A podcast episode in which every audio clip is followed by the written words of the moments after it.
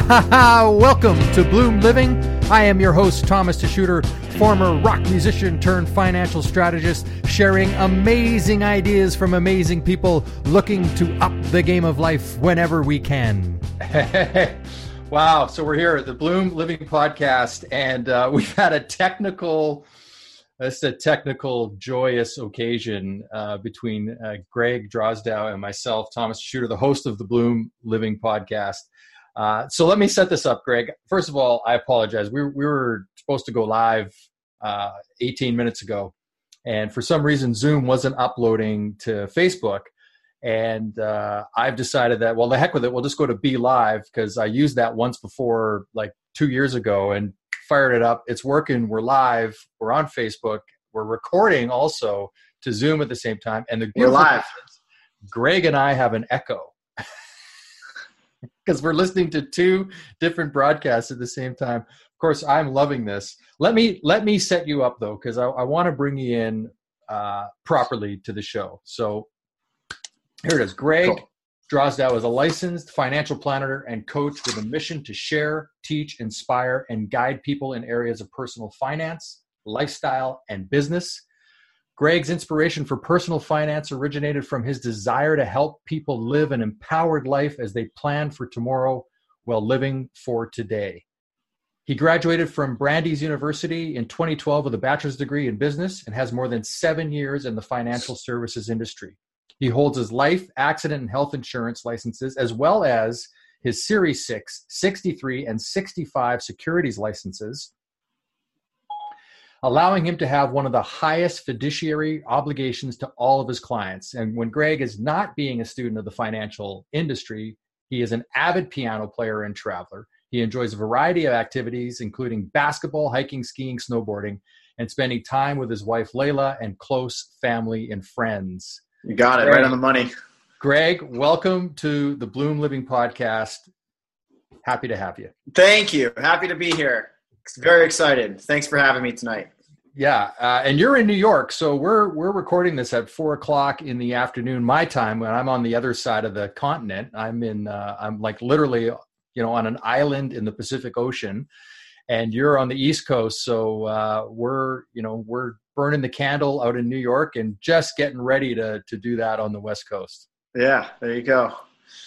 So hey, uh, technology you know, so we got little kibosh tonight. Um, you know, we had this technology challenge. We're through it. We're on the other side of it, and that's you know that's a beautiful thing. Here's some of the things I was actually going to touch in off the top, uh, and and so why don't we just you know kind of start talking about them? You know, as a business owner, uh, I like to do a lot of reading. I don't know about yourself, but I like to do a lot of reading. So right Absolutely. now, I'm, I'm reading a book called Profit First. I'm currently reading The Creature from Jekyll Island at the same time. Uh, I'm reading another book at the same time called Power Up Your Life, The 12 Powers as well, and a couple other things that I, and those I need to do for some of the courses I'm in. What sort of stuff have you been reading lately? What kind of books have you gotten into that inspire you and also keep you in the loop on what's going on in the financial biz? Yeah, yeah, absolutely. Um, so, yeah, first of all, reading, you know, educating always is important. It's huge. Without that, right? If you don't learn, you don't grow. Um, I've been reading a, a bunch regards to uh, different areas. For me, right now, my big thing is is growing my my brand uh, and, and my and my business. Um, but I have a, a, list of of different books um, that are you know on my to do list. I I have you know started certain things that um, you know maybe in one direction and then going in another direction, but um, I have a, a, few lists of things here. One of the books um, that I just started was uh, "Crushing It" by Gary Vee. Uh, I had I had that one on my list for a while. Um, you know, so there's a difference between you know f- finance books, marketing, different things like that. So I'm I'm all in it, and this is just pulling up here. I have a huge list. I'll go through uh, some good ones for you. Right. So you're you know, you're kind of like me. It was like when I was reading your bio, actually, I was thinking, oh, hey, this guy kind of sounds familiar. Maybe, uh, maybe I do know him. Uh, in that, in that, you know, I'm a, I love finance. I have my life insurance license. I had, I gave up my securities license a little while ago, but I had the securities license for a number of years. And I kind of threw you on the spot there about books. I apologize for that. It's all good. And, uh, and and also I just know the value of constantly educating and if you will even re-educating myself with what is happening in the financial services industry. Because like just look at yesterday. Yeah massive market decline right? Yep. trade war is firing up. Yeah as an advisor with clients that affects you know what's going on and that affects their portfolios. And and so you know what do you do in a situation like that? Like how how uh, driven are you into the markets or is it more that insurance in front and then the markets behind So I think so. That's a great question. First of all, we saw like a, a big dip yesterday, and then it, today, you know, we're up. Uh, we're back up again. Uh, one of the greatest. Um, you know, we- we've had a, a great upturn. I think in the last month. Um, but yeah, I, it's really for me with working with clients, just having a balanced strategy, right? So a lot of people are focused, oh, um, you know, on only the market, but oftentimes I lead with you know what are your short term your midterm your long term goals? Are you protecting your family? So that's where the insurance conversation would come in. And then at the same time do you have enough liquidity to have an emergency fund but also have buying opportunity to do with the things that you want in your life right? So whether that's travel whether that's invest in real estate whether it's you know buying a house for for your family whatever that is and then creating some type of long term growth and eventually a distribution of asset strategy that would be pretty much using investments, let's say, that are, are market based or have volatility, right? So whether that be a retirement account for the long term or a brokerage account for the mid or the short term, investing in stocks, bonds, or mutual funds, and having a combination of both. But from you know what we've seen yesterday, just to comment on that, I think that you know a lot of people lose sight on on the longer and the in the bigger picture, and it's something that you know Warren Buffett uh, has constantly stated. Uh, there's actually a, a, really interesting book called Common Sense Investing. I don't know if you've ever read that, but um, you know, talking about the principles of not timing the market and just actually, um, you know, maintaining, you know, quality, low costs in funds and, and looking at it over a long period of time and seeing how the market performs over the period of time, right? So there's going to be volatility, there's going to be hiccups, there's going to be maybe a potential recession, right, nearing soon. We don't know, but we're, we're definitely due and uh, you know having a, a more of a, of a long-term strategy and not trying to time the market so much and and for me I'm, I'm very big on that with a lot of my clients you know we're not going to be in too many aggressive types of types of investments um, whether they're etfs mutual funds or anything like that if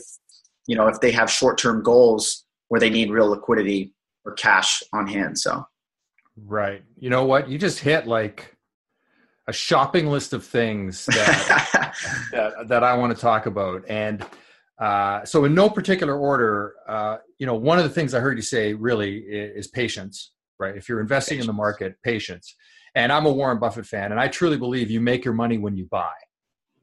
Right? You don't make your money when you sell. You make your money when you buy. So it's buying at the right price. It's buying a great business and getting it at the right price, and then being patient to allow that company to do what they're out to do right right and and staying with it so th- that's one thing i heard another thing i heard was liquidity liquidity liquidity and so there's a couple of things there for me so, eh, and let's talk about uh, look so you know, one of the struggles i have as an advisor and maybe this is the same for you is that if clients need access to money and we're invested in the markets and that's our only access to funding right now we have to sell and we may be selling at the worst possible time, right? Like if you look at 2008, 2009, if people needed access to their money, they were selling at rock bottom low prices. Right. So you're getting the worst price for a great asset, perhaps. Right. And then you and I are both in the insurance business as well. I'm an advocate of bank on yourself. As am I. so I think you are. And one of the reasons I love it is because in a liquidity crisis, I'm not selling anything. I'm actually accessing funds. So how does that how does that look in the US? Because I know I know the rules really well in Canada. I know a little bit about the rules in USA in the USA, but maybe just talk about how you frame a properly structured whole life insurance policy for that liquidity moment. Great question. So um, you also touch on a couple things that I think are very interesting, right? So um, for so first off before I get into you know the, the the market and and you had mentioned something you know if people needed liquidity at that time, right? Most people, if you didn't sell on the low, if the market's down and you rode and your time horizon's a lot longer, you know the the right move would be not not to sell in a down market and ride it out. But if you're someone who needs liquidity, right, and you're investing in the market, what we do is we use specially designed life insurance as an asset class. So I know that you're very familiar with this concept, right? Called banking on uh, banking uh, on yourself or infinite banking. There's different types of, of descriptions that different professionals or advisors use, and and you know they're all they're all great. They all serve their different purposes. But banking on yourself. So what it is is whole life specifically, whole life insurance. For those who don't know what whole life insurance is, it's a form of what we call specially designed life insurance. So, in the life insurance realm, there are different types of insurance. You have what we call term insurance, which is something that is most would consider an expense. So you buy it, it lasts for a certain period of time. Let's say it's 10, 15, or 20 years or 30 years. And you're really only buying it to protect something in your life. God forbid if someone who is the breadwinner in the family passed away, what legacy are you leaving? Meaning, do you need to cover your mortgage? Do you need to send your kids to college if you have kids? Do you want to leave your spouse or someone with some money? So that's what term insurance is. It's just protecting something for a certain period of time and you don't get any money back. You have to pass away in order for the estate to get that money. Right. So it's kind of like it's kind of like catastrophic risk, right? Right. It's risk management 101. It's the yeah. cheapest form to, to insure your family. Now, whole life insurance is an asset. So now the second type of insurance is what we call permanent life insurance, which serves as an asset class where you're putting in dollars into an account or into a policy where God forbid if you did pass away on day one, you have a death benefit, right? A tax-free benefit that would pass to yours your beneficiaries, just like term insurance does. But the difference is, is that you're also putting money into an account that grows interest over time. And the way that whole life grows interest is it's based on the performance of the insurance company that you're actually investing with or what we call buying the policy from right so you're a mutual insurance or you're a mutual owner you're a mutual owner if you're buying from a mutual insurance company where at the end of the year after the company pays off death claims, they pay off their expenses or they cover their expenses and they have any money left over, they pay you back in the form of a dividend. So it's money that's given back to the policy owner. Thank you so much for being a policy owner. We the companies did well this year in regards to you know we we now have money uh, left over and that we're going to give you back into your policy as you continue to to grow with us over time. So it's just like a stock, right? If Apple did well, in the sense in the sense of a dividend it's like a stock. Um, that's what i mean by that not the volatility factor. So if apple let's say does very well at the end of the year they have money left over um, what do they do? They can either reinvest any big company can reinvest back uh, into the company or they can take that cash and distribute it in the form of a dividend back to their shareholders. So right. the distribution to the shareholders from uh, from a dividend standpoint is what i'm referring to uh, with whole life. That's how it works. The policy, um, the company res- gives you as the policy owner a dividend that grows your cash over time, and it's just an interest bearing account. You know, you put in X for a certain period of time, and eventually you'll have more in that account than you put in. And there are certain guarantees to different policies as well. So it's what we call the safest. It's one of the safest asset classes out there because insurance companies have been doing this for so long that they are able to provide these types of guarantees for people that's that's actually in a written contract. Right. Like we're talking you know and i'll just i'll just jump in here but we're talking like 200 years. 200 years yeah. Whole life has been around. And and one of the beauties is also it grows tax free yep. Right? so it grows tax free but here's where i this is where you know so i was a financial advisor as i am today a financial advisor totally bent on the stock market where you buy term you invest the rest. Never could i ever see the light of day to owning a whole life insurance policy. I read the you know becoming your own banker the infinite banking concept in 2013 and my my head popped off. And i was like wait a second I had no idea you could borrow against your policy. And not only can you borrow it against it, there's no questions asked. They have to lend you the money. It's completely private, so nobody knows you've borrowed the money. It doesn't show up on a creditor report at all. It's a private arrangement. You get to set your own terms to paying it back. So when I read that, I was like mind blown. Okay, I didn't know that. And then I went down the road of I got to prove this is BS. Right? Like I've actually I'm that guy that is like, okay, that's too good to be true. There's got to be holes in this. Right. And you know the only hole I have found in it is is two things. One is it's called insurance, right? So immediately people are like, "Whoa, don't want anything to do with it." Right. And the other one is it's kind of slow. It's like paying down a mortgage of a house, right? It's a slow process to where you win in the end. And you know, in today's world, everybody wants everything right away. Exactly. It's you're absolutely right. So that's why when it comes to planning, you have to have what we call your, you know, your more aggressive bucket, right? Maybe things that can be more volatile, and then you have your safer asset classes. So what we use you know, whole life insurance would be considered, in my opinion, a bond type of replacement. It's a bond replacement in the sense that bonds are generally, when people think of bonds, even for the last 20, 30, 40 years, they're very conservative, relatively speaking, right? There's different types, of course. Uh, but generally speaking, the asset class of a bond is going to be more conservative than, let's say, a, a volatile stock. So, whole life insurance is really a bond replacement. And um, it's not too good to be true, but like anything, you can kind of say it's too good to be free in the sense that the freedom that you're sacrificing is your liquidity today, right? So you want to get a good rate of return in this thing over time. It's not going to happen in two years. It's not going to happen in three years. It's going to take right. at least 10 years for this, for you to have more cash than what you've put in. So um, you have to be willing to, you know, invest you could call it investing in yourself uh, because you're investing in your you know in yourself through a vehicle but uh, for a certain period of time right be comfortable with that. And and sacrifice the some liquidity even though you do have access to the cash unlike a retirement account at any point uh, if you need the money. So that's that is the difference.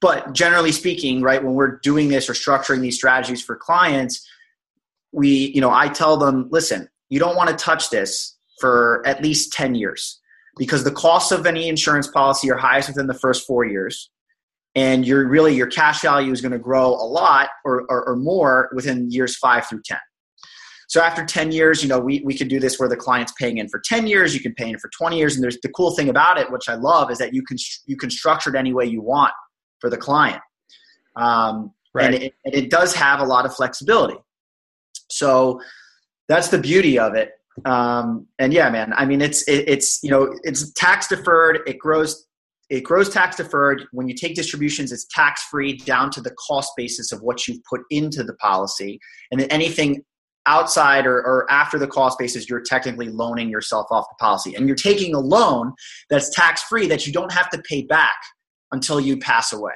Right. And then the death benefit is tax free. And so you're borrowing, which doesn't count as income. So in retirement, you can use this as another in, income in retirement vehicle, although it's in the form of a loan. So I really see this great as as you know for for families, but also for business owners. I think this is like a gem to have inside of a corporate structure where, especially where you have to insure the primaries of any business.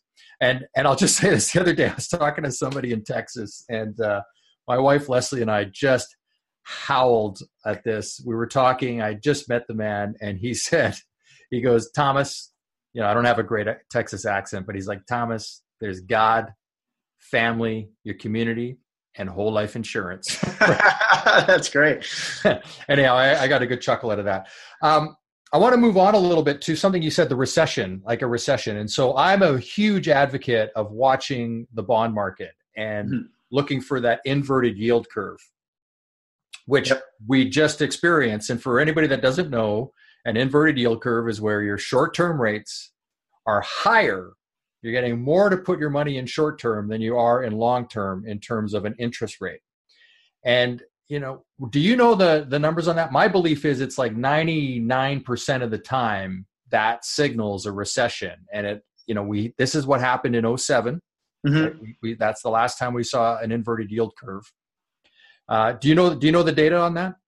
I, I, I don't. I can't speak on two specifics on it. I just know that. I mean, what I can comment on on you know where we're at right now in a market cycle. I, I think we you know it's clear we've seen some some very good runs. Um, I think you know there's a lot of companies out there that are overpriced, and I and I think that you know while um, while it's been great to capture all these upside returns, I think that due to the to where we are, I think it, it would be healthy to see a little bit of losses. Right. Uh, yesterday we had a bigger loss. Today the market came back, but it didn't come back as much as we lost yesterday. Yeah. So, in a blessing in disguise, I, I, I think that's actually a good thing uh, for the long term, right? Markets need to kind of refresh, right? Refresh themselves.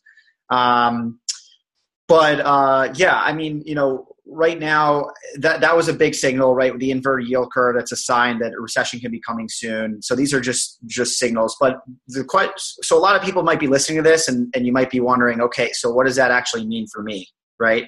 What do, what does that what does that really mean? We're talking all this technical stuff. Okay, Greg, Thomas, we don't care about that, right? What do we care about? What do, what do we need to know? How does this affect me? How does this affect me? That's all I care about. So, first things first, one thing that I see a lot of people do that is a common mistake when it comes to investing is they always start with the sexy stuff. They always buy the things that have the most risk and potentially the most reward, which I'm not against that. I think I, I think you, you there's different parts to your portfolio, but before you do that, ask yourself the question: What is my goal this year? What is my goal in two or three years? What is my goal in five years? And then what is my goal 10 years or 10 years plus, right? If your goal in a year is to buy a property or invest in real estate, for example, then you shouldn't really be invested in any risky things, right? And any you, you might just want to be building a cash or liquidity bucket, just just cash, right? Because real estate, if that's going to be your investment, you know, depending on what it is, then that's your investment. If it's a 10 year time horizon, right? Do you buy on a day where the market goes down? Generally speaking, yes. If the market takes a dip, you always want to buy low, right? But the Warren Buffett principle is buy low and, and hold forever, right? Buy and hold forever. Um, but if you have a 10 year time horizon, right? If the market dips, you don't need to panic.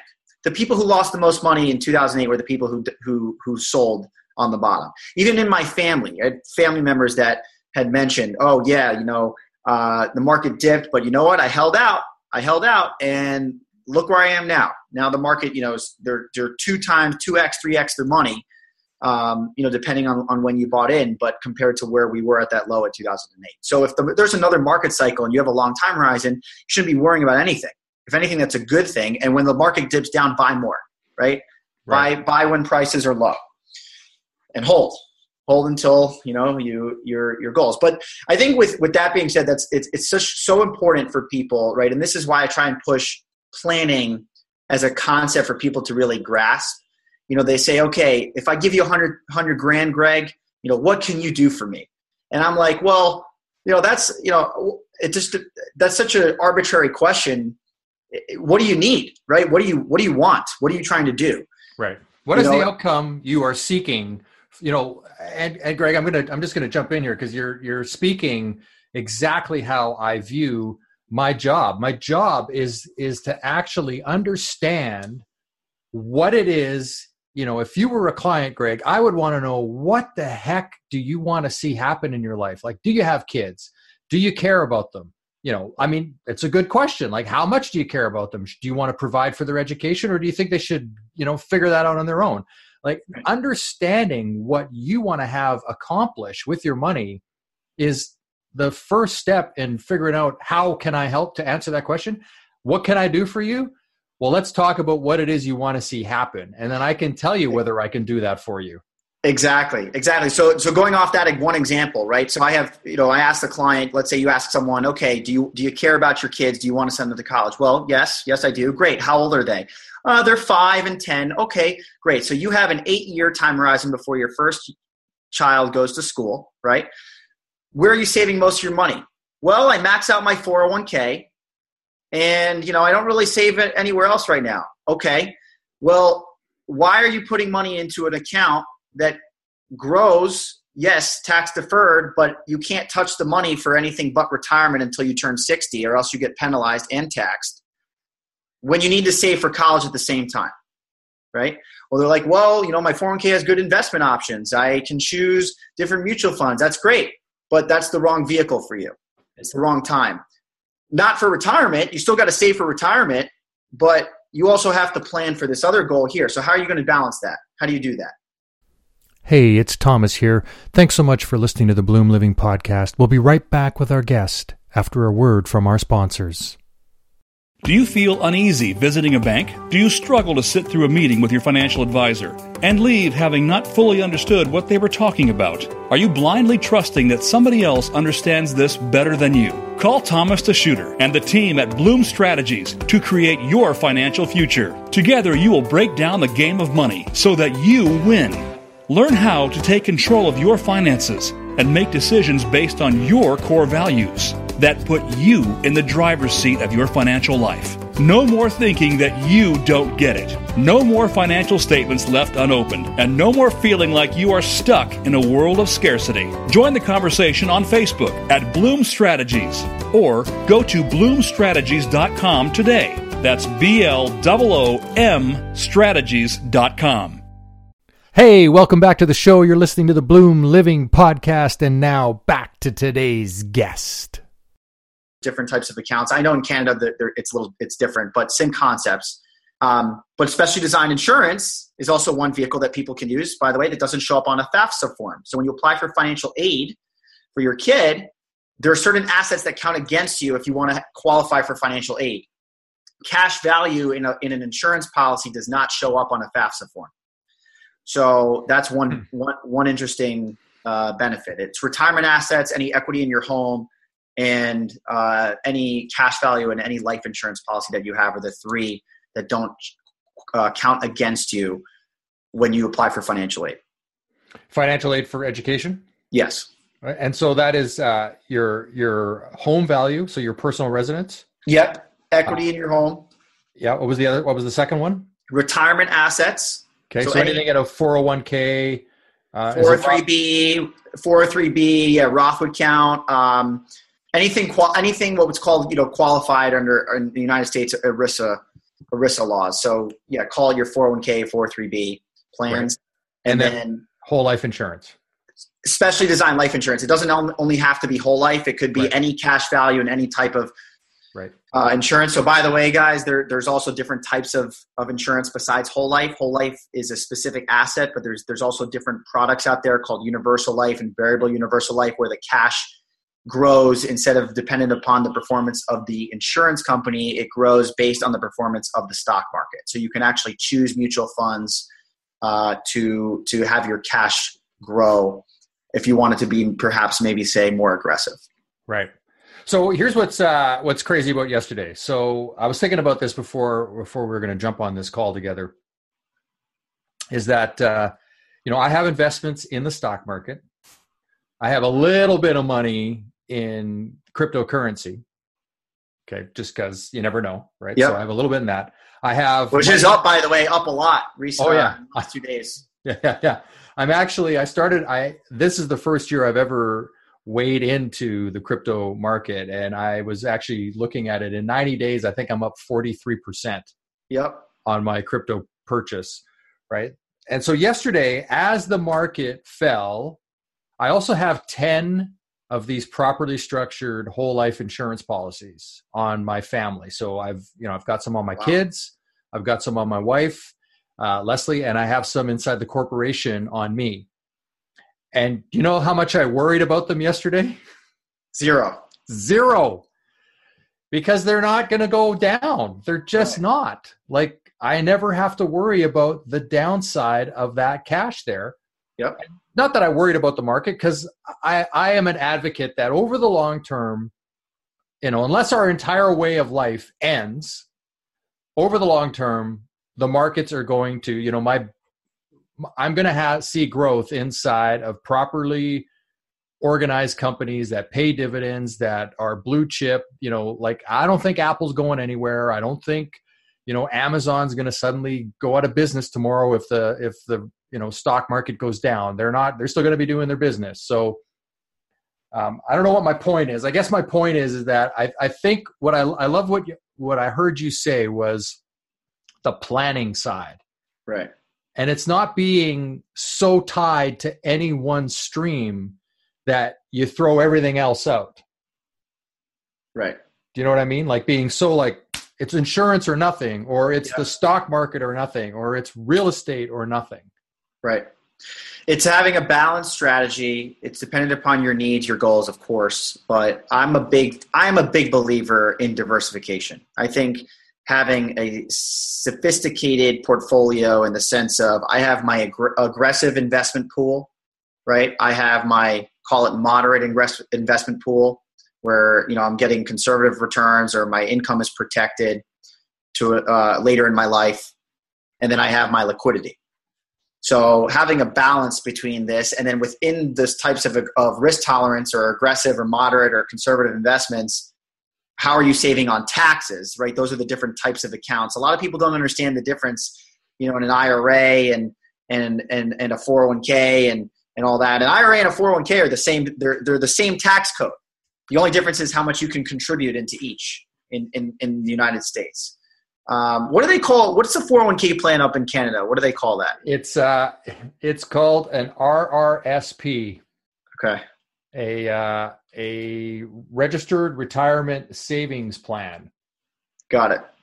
Same concept, right? It's pre-tax, gross tax deferred, and then eventually taxed on the way out. On The yeah, way- you get a deduction to put in. You can take it out at any time, and there's no penalty. You just have to pay the tax that you basically gave up. So it what the way it works up in Canada is that it adds to your income. Okay. So if I take out twenty thousand dollars out of my registered account and I earned hundred thousand dollars this year, I've now earned one hundred and twenty. And because we're in a tiered tax environment, that twenty I'll take out will be taxed at the highest rate that I'm in. Got it. Right. Uh, and then we also have the tax-free savings account, which I think is similar to the Roth, where you can you get to put in a certain amount of money every year. It grows tax-free, and you can pull it out and not pay tax on it. Yep, nice. How much? How much do they allow you to contribute up in Canada? It's five thousand a year into a Roth or okay. to the TF, TFSA. Okay, so it's the same here, and now it's it got bumped to six thousand in 2019. Yeah, I, and I, you know what, I might be wrong. I think it might be 5,500 and going up to six. It, it actually, one government, the previous government, moved it up to 10 and was going to then index it to inflation. Wow, that's cool. And then they didn't do it. And well, we had a new government come in, and they were like, "That's only serves the wealthy." So they, you know, they chopped it down and put it back to the. Uh, it's, I think it's 5,500 actually, and it's going up to six, and it'll probably stay there for a while. Right, right. That's uh, that's cool. Well, that that is really cool. Yeah. So it's very similar between the U.S. and Canada. Just, yeah, it's just you guys just have all these. Yeah, you guys have all these funky names for stuff like the Roth IRA and the 401k. like it's you know, we've got like RRSP and TFSA. yeah. It's, it's not nearly as fun to say. We, we try we try and make things a little sexier here in America. hey, have uh, you read? Have you ever heard or read the Creature from Jekyll Island? I have not. Do you Do you know of the book? Uh, I think someone someone probably mentioned. It sounds familiar. I'm not really that familiar with it, honestly. Uh, so it's a I, it's hard to find. It's mm-hmm. it's easier to find as an Audible book than it is to find in in copy as print. I yep. read it a number. I read it when I uh, discovered the infinite banking concept, and then I've I've actually been listening to it recently as an audiobook uh, when I'm out with the dog or you know running or doing something like that. Then I then I love to have audiobooks on. Yeah, uh, but it is about the creation of the Federal Reserve. Okay, this is a great topic. I love this topic. Right. So this, this is, is oh, oh, oh, we might go dark. but no, this is about the creation of the Federal Reserve and what it's intended to do. Yeah. And you know, so for me, where I sit, my view of the financial world is that you know I think every country is insolvent, like they're basically bankrupt. Yep. And the only thing that keeps them afloat is their ability to tax the people. Because every government just spends so much money. Sure. how does it like what's the feeling you know from where i sit i look and i go wow you know america's got 21 trillion dollars in debt. Their deficits are in the trillions. Ours are in the you know hundreds of billions how does that like what do you do like do you ever think about this like what is your Yeah. overall view of how this is going to unfold It's a great, great question. I'm actually building, I'm launching something very soon. I can't talk about it too much on here, but I'm very excited because what I'm trying to do is provide more transparency for some of the common issues that I think we'll be facing in the next 20 or 30 years with with with the debt and, and things like that. Now, my view on this is okay. So I don't know if anyone has ever been to usdebtclock.org. It is a it is a scary financial website. If you check it out, it, it is the the uh, rapid fire live debt increasing every second, and the U.S. has 21 trillion dollars in debt. About over like 10 years ago, I think even under Obama, uh, when Obama first came to office, it was like I think between, and I might be a little off on this, but like between eight eight trillion to 12 trillion or something like that, and we've just exploded since. And one of the things that I like I bring to attention when I when I talk to people, you know, about putting money only in their 401k or their reti- for their retirement or people just saving for retirement, you know, most people only have access to through their company. If you're an employer, this is a different conversation first of all, guys, than if you are a business owner. I'm going to get to the business owner. But benefits who uh, have a 401k plan, whether you're an executive, you're an employee, you know, whoever you are. Okay, you have a retirement account, you're putting in money, you don't pay taxes today, so it gets deducted off your income today. It grows, and any of the accumulation or gains grows tax deferred. But when you take the money out in retirement, whenever that is for you, between 59 and a half to 70, you are taxed on every dollar you take out. So if you have three to five, let's say you have five million dollars in a retirement account, okay, at, at, at 60, when you take out income, let's say it was 50 grand a year, you need a paycheck off of that that five million, that 50 grand comes out and you have to pay taxes on every 50 grand check or distribution that you take out. Right? So someone might say, okay, so what? Right? I'm deducting money today. I'm not paying it, meaning deducting taxes today. I'm growing my money tax deferred. I'm not paying any capital gains tax like in a brokerage account or anything like that. So what's the problem? Well, the problem is is right now, especially under the Trump administration, uh, in a short term, you know, great taxes are lower. Okay, we we are in the one of the lowest. There's a if you ever check the tax rate charts from, from like 1900 or even the 1800s till now, we're in one of the lowest time periods we've ever been in the United States regarding tax rates. The highest marginal tax rate today, it was 39%, and then when Trump changed the law, it's 37.5 for the highest marginal income. Okay. So in the 50s and the 70s and the 60s, in the 50s and 60s, the tax rate, the highest marginal bracket was 90%. Today we're at 37.5. The highest bracket at that time in the 50s and 60s was 90%. So if you were, let's say, I can't remember when Muhammad Ali was actually like fighting. Was it the 60s? I think it was the 60s, right? late 60s early 70s Okay, so even let's say it was in the six, early 70s, the tax rate dropped to 70%, the highest marginal. It was 90 and then it dropped to 70. If you made a million dollars, you would have to pay the IRS at a 90% bracket, if you're making a million bucks, 900 grand. You would keep 100 grand. You made a million, you give the government 900,000. In the 70s, when the tax rate dropped to 70%, you made a, a million bucks, you're giving the government 700,000, keeping three. now i just wanted to now is that on a tiered system or that was the overall That's at the highest marginal bracket. We're talking about the highest marginal bracket, just to just to, to keep things as simple as possible, right? I realize people are, are bracketed depending on your income, right? Right. But just to give you the example of where tax rates are. Okay, now we're at a 37.5% bracket. We're low if you look at the, the scale. So we have $21 trillion in debt. If the government keeps going into debt in the future, and we need to eventually get this debt down some people might say, well, why do we got to get it down? It's a good, it's a good point. We may, we may just keep borrowing and borrowing and borrowing, and it may not happen in our lifetime. But if there's a slight chance that the government, whoever is the administration, decides to pay down the debt and that it's a priority and we need to, we owe countries this and that, and there's, you know, trade wars going on like we're seeing with China right now, what do we do?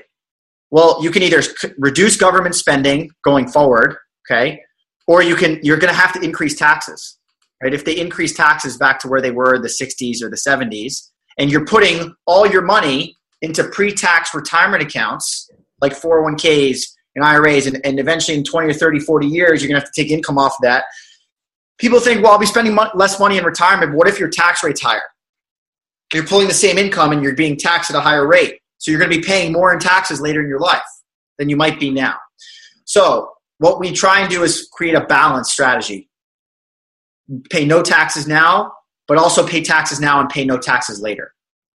Right? That would be hmm. your Roth, your specially designed life insurance, your whole life insurance, right?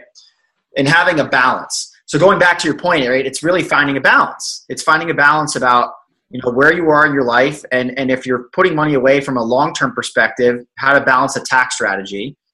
Now, if you're a business owner, I like this is now kind of getting into the concept of business owner. What, what do you think, Thomas, about like about you know the business owner mindset in investing, right? So we're talking we've been talking about what, what most of America does, right? 401ks, IRAs, putting money tax deferred accounts for a long period of time. Definitely beneficial, but longer time horizon. You're a business owner, I'm a business owner. What do you say to the person who's a business owner? What's the first conversation that you would typically maybe have with with them regarding investing or saving anything? Well, I, will tell you, uh, that changed about four days ago. Okay. And, and, uh, and so here's what I started to read this book called Profit First. Right. And it, it's blowing my mind in terms of how, uh, how I've even looked at every business I've ever invested in and, and how I've run my own business, which is under GAAP. Yep. General uh, accounting rules, right?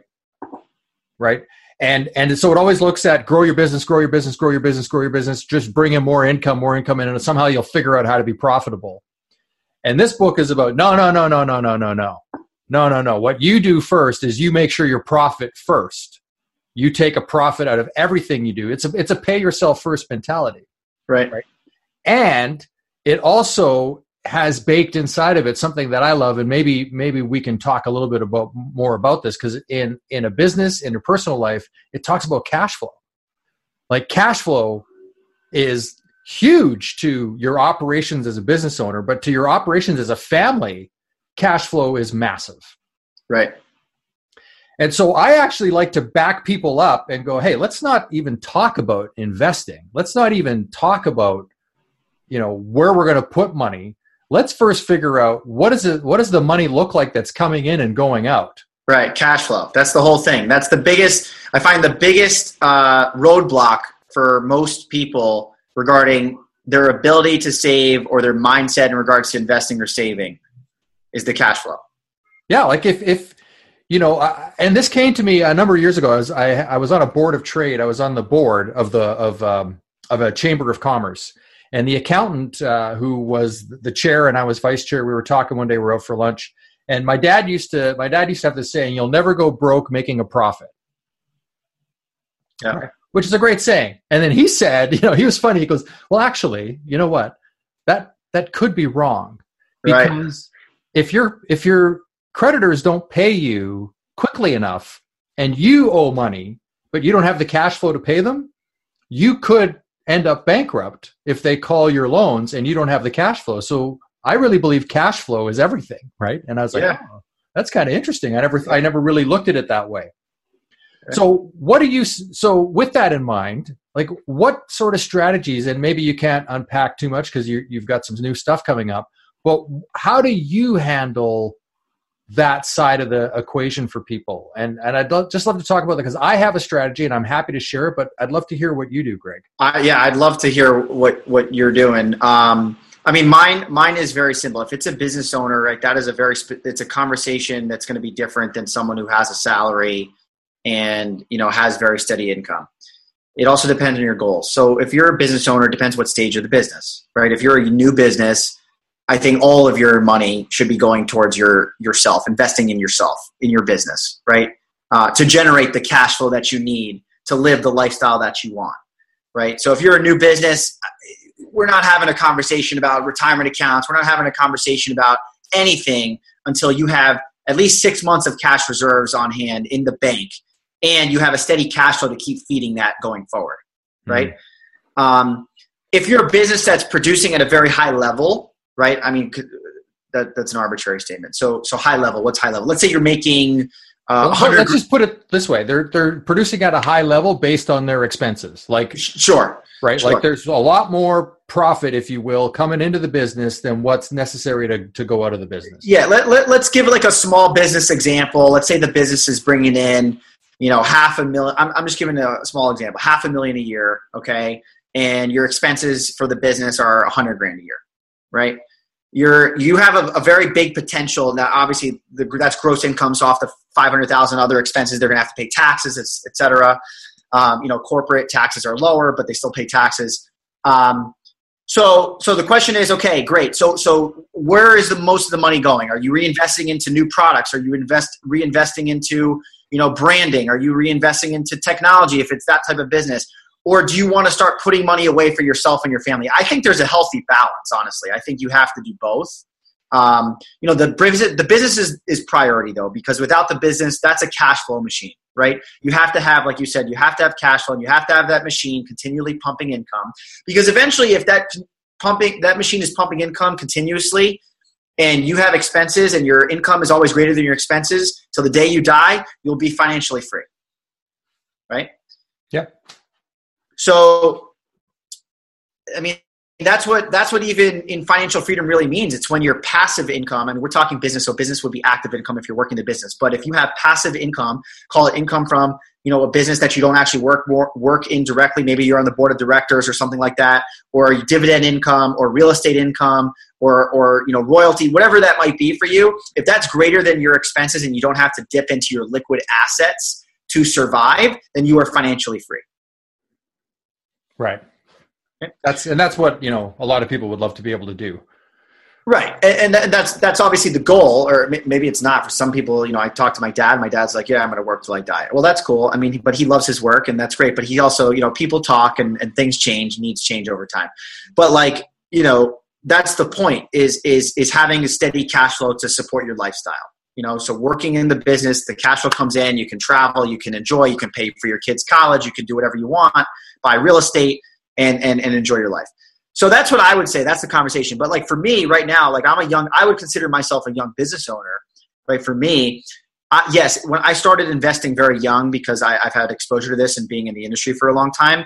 But now that I'm listening to a lot of the, you know, a lot of different, um, you know, mentors or call it what you want. And speaking of books, I mean, I, will go back to the book thing, but you know, just just um, things that I've been reading you know about investing in yourself even the gary vee crushing it right? You gotta you gotta invest in yourself. You gotta if you're a business owner and your cash flow is not where you need it to be that's the first priority. That's the first step. Before you're going to get any returns in the stock market before you buy you know don't get me wrong if you have a family you need to buy insurance and stuff but you know if you're using it as an investment that's not going to get you a better rate of return than investing directly in you in yeah. your education.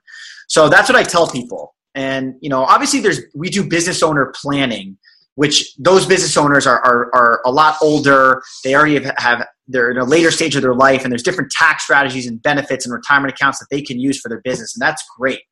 Um, but this is, you know, I'm talking more about the younger business owner and the business owner mindset that you have to have to get to that point.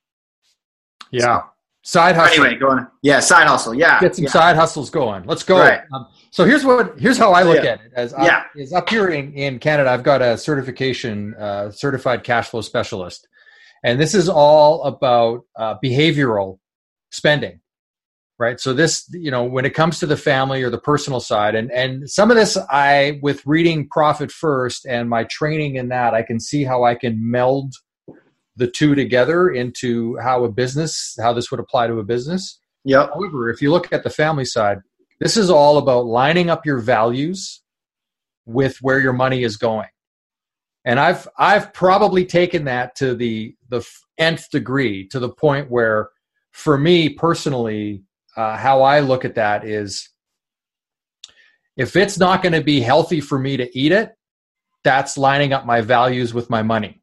Okay. If it's not going to serve the world and keep the planet around for, you know, my great grandchildren, then that's lining up my values with my money. So I won't, you know, I'll do my very best because I won't say I won't because I don't know everything there is to know about every company and every product in my No house. one does. Nobody does. Yeah, but to the best of my ability, I Right. won't support companies that destroy the planet that that aren't good for other humans. I won't invest in them if I if I can prevent it. Uh, and and then when it comes to my values, is I love to see my money go into the things I care about. Like, Right. you know, for me, I've sat down in front of too many people who have said, you know, this is great. Retirement planning. Everybody wants to talk to me about sticking money in my RSP and my TFSA and my 401k and all of that stuff. How do I get my kids to Disneyland in 18 months? How do I make that happen? Because Right. you know what? That's actually something I'd really like to do. Right. And I think a lot of advisors that I speak with, like the old school advisors, like I hear so many horror stories of advisors coming into situations. They talk about the only things like retirement and, and future planning. And I'm just like, you know, I'm a millennial, but I'm also dealing with clients that are like 50, 60 years old. So I know their needs. I know that their, th- their thought process and all that, but it's a changing time, right? Like most millennials or most younger people or people that are more call it progressive. I, I know you're, you're maybe, you know, a bit older, but you know, you're seem very progressive in the sense that you're caring about the world and we have to make the world a better place and, and you got to provide value. You got to serve the people, right? You got to do things that serve you and serve others. Um, so that's a, it's, it's such a different conversation, I think, with those, with, with those people. Like they don't want it. you know, younger people right now, they want to save for the long term, but they want to literally like my motto, plan for tomorrow while living for today right? Plan for tomorrow while living for today. How can I do both? But how do I live for today? Because that's what I want to do. And um, yeah, I mean, I would completely agree with you. I think I share a very similar philosophy, and I think that's so important. Just investing in things that you that that that match with your values, right? You don't need to try and get the best rate of return on on something that you don't believe in, right? Don't invest in it if you don't believe in it. Um, so I think that's that's really important. So what, what types of things are you doing with clients, if you don't mind me asking here?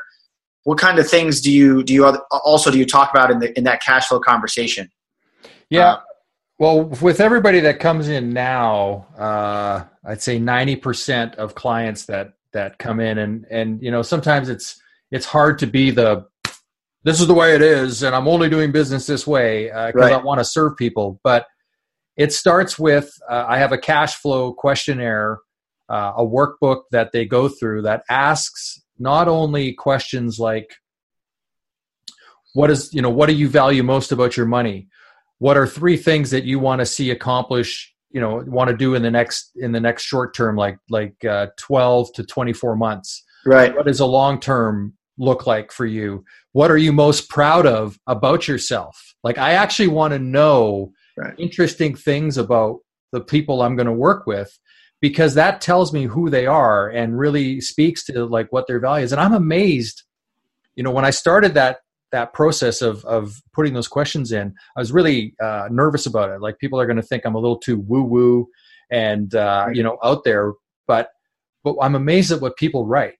Like like people actually write down like hey i want to start a trust one day that serves people and serves hot meals like and you look at that and go really Wow. like that's that's crazy awesome. that's, Yeah. like, awesome crazy right but but if i didn't ask i wouldn't know that about that person but that tells me something now where i can serve that person at a different level than i ever would have thought because and it also shows me that well this person cares about the world so do i need to have a socially responsible investment conversation with them is Right. this somebody that would appreciate knowing that there's opportunities to invest in companies that align with a higher stage of values Right. Right and so there's that and then there's the the and then there's the hard data like money in money out what does that look like Mhm. and now, when you look at that, so when you get a list of, from somebody who says what their short term passions are, what they value, and then you start to see where the money goes, it's like, oh, You're you're aligning the the the facts with the feelings,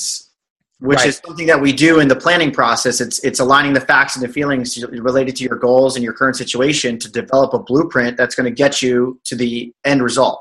right. And so one of my favorite lines is to see, like, we're, you know, and this is not a knock against Starbucks, it's a great investment. Right. But I'll see somebody, sorry, not but, and I have a coach that I, I love here on the on the island whose butts, you know, it's and. So and if I see that like, you know, 200 to 300 dollars a month is going out the door to Starbucks, to lattes and, you know, this kind of thing. And I go through all the questionnaire, I'll say to them, well, you know, one thing I didn't see on here was that you were driven to support Starbucks shareholders. Mm-hmm. And so, because you're doing a really good job, like the shareholders of Starbucks love what you're doing for them. Right. But are you investing in the company? Right. Like right. you don't own the company, and those shareholders love you. And is that what I didn't see that on your list of things that you wanted to accomplish? And and now all of a sudden it reframes, you know, it reframes money. Like if I could get people really excited instead of buying that next consumer item if if we could get them really excited about buying something that increased their cash flow like a side hustle owning a piece of a business that brings in right. more money or right. owning a dividend company or owning you know anything that's going to increase their cash flow that would be awesome like that's yeah. the perfect world for me yeah, man, that's that's great. I think that's all. I, it's so important. I, I, completely agree with you. I, have recently had to have a shift in my own mindset in this in this last year and a half. You know, two years. I was in a an old school advisory world where we're just talking about investments and retirement accounts, but I I kind of lost call it my advisor mojo in the sense that you know I felt there was a lack of inspiration, something something that needed to to spark me, and I'm saying I should be having deeper conversations with people about what they really want. Right? They may not want to invest in in a, in a, in a Roth IRA or something right now, or especially not insurance policy right now, and that's fine. I think if we do proper planning, right, and I've always found that if you do proper planning, you know, you you find bottlenecks in people's situations, you solve their issues or problems. There will be the solutions that we provide for our clients that are, are most of provide most of our income that will serve people very well right? Mm. As long as it's done properly. Um, but what are those conversations, right? What do they care about? What do they want to do? If they're someone, I meet with a lot of people who have a fixed income from, you know, earned income from their salary, and they want to do all these things, but they can't because they're either their expenses are too high. So we do do a budget like that, but I, I even like how you positioned it you know really getting granular on, on each thing. And and i have with some clients and some clients feel that it's not as necessary. Um, but I, I'm, I really think that going through a budget and doing cash flow analysis is so important for someone uh, if they're willing to be as goal oriented and do it with you mm. right? You know if they're not if they're not motivated then it's like we were talking about the other you know i think yesterday if they're not motivated then we're not gonna you know we can't help you. That's yeah. that goes in anything in life. Um, but just just getting granular on those things and then talking about what inspires you what do you what do you want to do right? What other side hustles can you can you can you do to increase your income? If you have a fixed salary and you want to you know have xyz goal by this time you want to be financially free you want to invest in real estate you want to you know pay take your kids to disney literally whatever it is you want to go to the bahamas you know how are you going to do that? How are you going to right how are you going to do that? So teaching people i think today like the new the, the advisor that i strive to become or the consultant that I want to become is is not only helping them with the traditional methods of investing and, and saving and and planning and tax strategizing, but also educating the masses on how they can go out and increase their income and look for opportunities that might be up their alley that might resonate with them with their personal values and actually take their life to the next level hmm. because now they have more cash flow right? Right. More cash flow, more opportunities. It's just the way it is.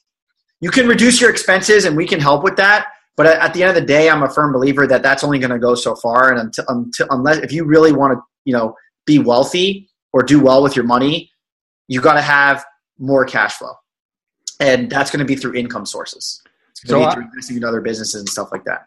I have a question. Uh, so one thing, I think I shared this with you yesterday that in your conversation about uh, care you know one of the things i i kind of do my best to adhere to is you know if i care more about your money than you do we're not a good fit.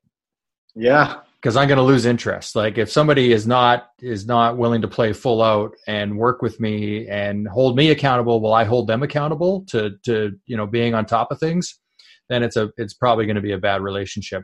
I'm curious what do you what do you have like so I have some ideas around extra cash flow, and then we'll, then we'll sort of move to to wrapping up our our call today. Sure. Uh, like so, you know, one of the a couple things that we have here is, uh, you know, we have an Airbnb suite in our house, which brings in some almost pays our our monthly mortgage. I recently, by accident, stumbled upon leasing out my vehicle, my truck that was sitting around. I had a pickup truck that was really doing nothing, and I knew somebody that was starting a business. And You know, there's an app for that. It's called Tur- Turo. Have you ever heard of it? no, Turo. T U R O. You can rent out your car. You can. It's like it's like Airbnb, but for your car. So if you own a car, I have a friend. I have two friends actually that are doing this right now. So if you're listening, these are some cool cool ideas. Airbnb is a great idea. Uh, if you have an extra room in your house and you want people to stay, get extra income. I have two friends that are actually doing it as a business where they bought a house, two homes actually, one in upstate New York, one in the south in the Jersey Shore, and they're you know they rent it out every week and they run it like a business. So that's a that's a business. There's you know there's risk to that. But I have a client and I have two of my friends that are doing it and they're doing very very well. So if that's something that you're serious about, you know what I would what I would you know say is save your money into cash and, and look into that and study that business. But uh, also if you if you have a car, right? If you have a a car laying around, an extra car. Uh, I have another friend who started a a business where he just rents out his car through this app called Turo. So, you know, instead of going to the rental company like Hertz or Avis or anything like that, if you're traveling, you can go on this app or on the website, Turo.com, and you can rent someone's car for two or three days. And, and the rate might be cheaper than what you would pay with a rental car. Uh, and there's, there's insur- like Airbnb, they cover things like insurance and stuff like that. Amazing, amazing. So there's stuff out there that, that you can do as little, you know, side hustles or income um, I think affiliate marketing is something that's really cool for people to get to learn online. Um, I have a, a, couple of business partners and, and mentors that, that are doing that and have taught me a little bit about that just because I wanted to be knowledgeable of what's out there, right? And not not only for myself, but for people that I talk to, right? Pointing them in the right direction. If I get in front of a client and I say, listen, I can't help you right now, but here's here are maybe some ideas that you could go consider, right? And I could get paid for that advice, right? In general, just paying for the overall, you know, advice. So I'm helping me, I'm helping them. I mean, that's you know, it's a win-win, right? So affiliate marketing is a great one. And there's so there's different types of affiliate marketing. Um, I have a list actually on the plane on the way down to Florida last week. I made a list of all the mentors that I have in area every area of my life that are experts in certain things. So I have a, I have a mentor that's expert in Facebook ads, um, you know, and there's a few of them. There's a, there's a few that I have there. An, an expert that's uh, an uh, sorry, uh, someone who's an expert in affiliate marketing, someone who is an expert in, let's say, YouTube advertising and generating income from YouTube. Guys, YouTube, YouTube is a, is another uh, revenue source. If you're an entertainer, all right, or if you start a podcast, or if you start a channel, I'm considering starting a YouTube channel very soon. You, you get enough viewers, YouTube pays. They pay. I'm not, you know, you can Google what their what their payment rates and all that stuff is, but it's these are just things that are out there now that, like you know we're we are so lucky in my opinion I, again I, am I'm, I'm a very big gary vee guy. I, I i'm i listen to him a lot. I also am big on like other mentors like dean graziosi lewis howes tony robbins. But all these guys you know talk about how lucky we are to to live bloom in living podcast right? Bloom living podcast boom. And uh, you know how lucky we are to live in such a society. Like think about it. Think about how spoiled of a species we really are. I was having this conversation with my parents the other day for mother's day Okay, a hundred years ago, or even a little further, people didn't even have air conditioning, right? They didn't have. Could you imagine in the 1800s, you, you come into your house in the summer, let's say in New York City or, or just anywhere in New York, and it's beating hot. Okay, no AC. Now we we and home. Hold it. And you're wearing wool. And you're wearing wool. You're wearing the crazy shirts. Yeah, it's like you're wearing the craziest stuff. Like people are dying in the streets from heat exhaustion and you know you're not wearing like a t-shirt and shorts and stuff. Right? There was no deodorant. People must have stunk, right? you know, and now I mean, now look at our society. Now look at the technology. Now look at I mean, everyone's got AC, right? Everyone's got you know, not everybody, but you know, people that you know, these things exist, right? And now we have the internet, which is just it just blows my mind the opportunities that are out there. And mm. I used to be someone when I and I was young. I, I still am young. I'm only I'm about I'm 29 next month. But when I was like 23, 24, uh, you know, I was like, I would get down and sad and feel bad for myself that like you know things weren't going my way and then i had like this big epiphany and wake up call and i'm like oh my god like there's just so much out there that i could learn or that i could even just expand my mind on. I'm never going to be an expert. I don't want to be an expert in everything but i just want to know. You, you know gary vee says like taste taste different things right? And just kind of feel what you like and see what's out there and learn. And then you you know ideas would naturally come to you. And that's kind of like what i've adopted now. And I feel like now I'm really just even getting started. Um, but I mean, listen, it, it's out there, right? The, the, the, opportunities are out there. Starting a podcast, look at podcast revenue, right? If you grow your podcast uh, big enough, you get sponsors, it's revenue, it's a business. Look at Lewis Howes, Look what he's done. It's amazing, right? And he started at the bottom. Um, there was a little book he he has. Uh, I got to read some of his books that I haven't I haven't yet, but um, the Millionaire Morning. He has like this little pamphlet that he sends out uh, that you can that you can buy if if you're uh, sometimes he was promoting it on just one of his stories and I bought it. It was a very it's like an easy read, it's like 30 pages, but one of the simplest and and I think important little reads that I, I've had in a while. It just shows you know what you need to do from a mindset wise to to to to live call, call it that millionaire life. You want to be on that status, you want to get there. You have to have certain um, habits, certain a certain mindset, and you have to go get it. You got to go get it, and and just teaching you these little tools, tricks, and and habits to to go do that. Um, so anyway, man, I'm going on a little rant, but I think that there's just so much out there, and it's really amazing. When you pray, move your feet. there you go.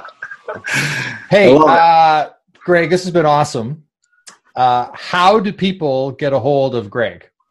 Yeah. So uh, right now, best way to get a hold of me is you can follow me on Instagram at Greg Drozdow. So at G R E G D R O Z D O W at Greg Drozdow on Instagram. Facebook, uh, Greg Drozdow, either my personal or, or, or my business page. And um, if you if you, you need to email me, you can do email gregory.drozdow at prudential.com. Uh, that's all changing. We got some updates on that coming soon, so I'm very excited for that. But right now, definitely social media is the best way to follow me. Stay in tune because uh, I'm com- uh, I'm coming coming hot and hot soon with some some good stuff, providing value to the people, value to the people, getting out there. Awesome. Yeah. Uh, Greg, thanks a ton, man. Thanks for connecting with. I think uh, I think you and Leslie connected first. Is that right? Um, I'm not sure. I think I reached out to one of you guys, both of you guys, maybe um, through Cody right? So yeah. so I come up in the I come up team, Cody Kearns, thank you, man, uh, for for just you know doing what you do and allowing people like us to connect. It's awesome. It really is awesome. Yeah, yeah and I, and I'll I'll do a shout out to Cody as well and his team, and of course I'll do a huge shout out to my wife Leslie who just makes all of this stuff happen for me. Uh, I would be yeah this this we wouldn't have been talking today if it was left up to me greg to be honest it would yeah be, uh, there's there's too many moving parts, and I would just be throwing stuff out like, nah, I don't have time for that. Don't have time for that.